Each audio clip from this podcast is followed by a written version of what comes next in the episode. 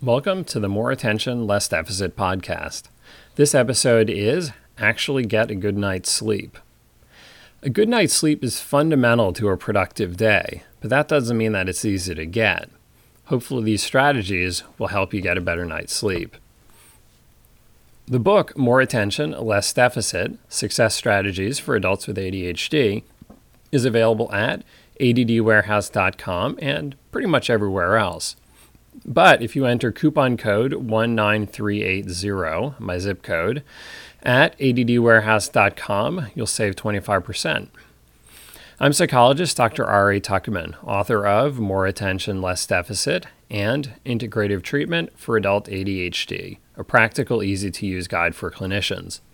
For more information about either book, archives of this podcast, links to past presentations, handouts, and information about upcoming teleclasses and presentations, check out adultadhdbook.com. A good night's sleep sets the stage for a productive day, and insufficient sleep sets a very different stage. This may be especially true for people with ADHD, since they already struggle with focus and motivation. Being tired only makes that worse.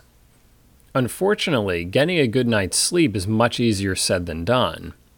I would even go so far as to say that we can measure how well someone is doing with their ADHD by how well that person does at consistently getting a good night's sleep, since it takes a fair amount of stability and control over one's life in order to be able to get into bed on time.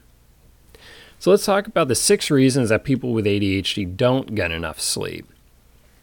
Number one, procrastination forces them to stay up late to finish everything when they get a late start through the night. Number two, hyperfocus on an enjoyable activity causes them to not be aware of how late it's getting, so they miss their bedtime. They don't intend to stay up late, they just happen to stay up late. Number three, intentionally staying up too late with a, you know, consequences be damned kind of attitude. They know that they'll pay a price the next day, but don't want to stop what they're doing in the moment and go to sleep. Number four, an overactive mind makes it hard to let go and fall asleep, even when they are in bed with the lights out. So there they are, but their mind keeps going, going, going, and they can't just wind down and fall asleep. Number five, stimulant medication can make it harder to fall asleep if they still have too much in their systems in which case you may want to talk to your prescriber about a lower dose or an earlier dose. And number six is a true sleep disorder can make it harder for them to fall asleep quickly, stay asleep, or you know have actually when they are asleep have it be restful so that they feel good the next day. This is usually the least likely, and these other things are, tend to be more likely to cause that initial trouble with falling asleep and getting into bed on time. Now, when I hear that a client is waking up late or is have trouble or is having trouble getting out of bed on time, I always ask what happened the night before, since morning problems usually start the night before. If we can identify exactly what contributed to the sleep problem, we can then work on ways to make that less likely to happen again. And it's worth working on because getting up late sets a negative tone to the morning that can cascade through the whole day, and being tired makes everything that much harder. So try these six strategies to get more sleep. Number one, get on a schedule. Sleep experts recommend that going to bed and waking up at around the same time every day, including weekends, is the best way to feel rested.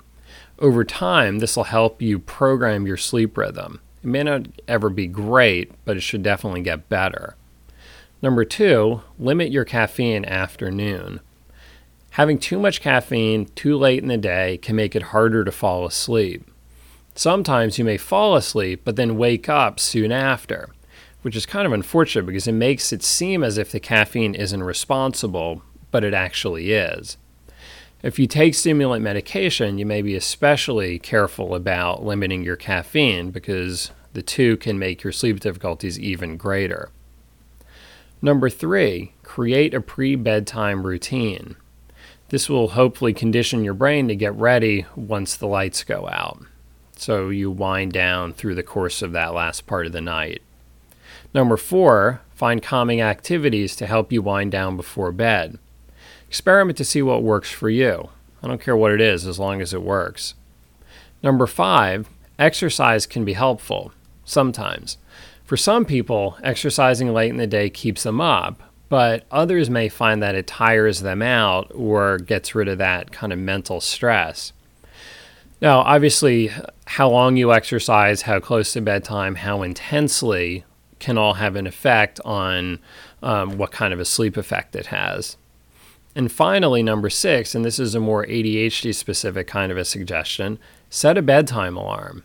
In other words, an alarm that tells you when it's time to start getting ready for bed, or an alarm that tells you when it's time to get into bed and turn off the light, so that you don't inadvertently stay up later than you had planned. The more you work to actively manage your ADHD through the day, the better shape you'll be in as bedtime approaches. So look at it as a process. If you're still having trouble getting a good night's sleep, you may want to talk to your doctor about it and possibly get a sleep study.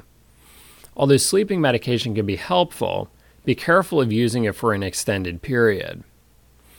But overall, the good news here is that you may find that some of your ADHD symptoms seem to get better as you get more sleep. Now, of course, what you're really doing is curing your sleep deprivation, but the important thing is that you'll feel better through the day and get a lot more done with less effort. So it's definitely an investment that pays off. Now, if you're in the Philadelphia or Delaware area, you may want to attend the People of Color Conference on Saturday, November 7th in Wilmington, which is being co sponsored by the Attention Deficit Disorder Association, or ADDA as we call it. The best part is that it's free for all ADDA members and really pretty cheap for everyone else, also. So you can find more information about it at add.org. Our next episode will be Manage the Mail and Get the Bills Out on Time. Many people with ADHD have trouble getting their bills out on time, even if they've more than enough money to cover everything. This usually is a result of the broader problem of managing all the mail that comes in. These strategies may help you keep track of all that paperwork more reliably. So until next time, thanks for lending me your attention.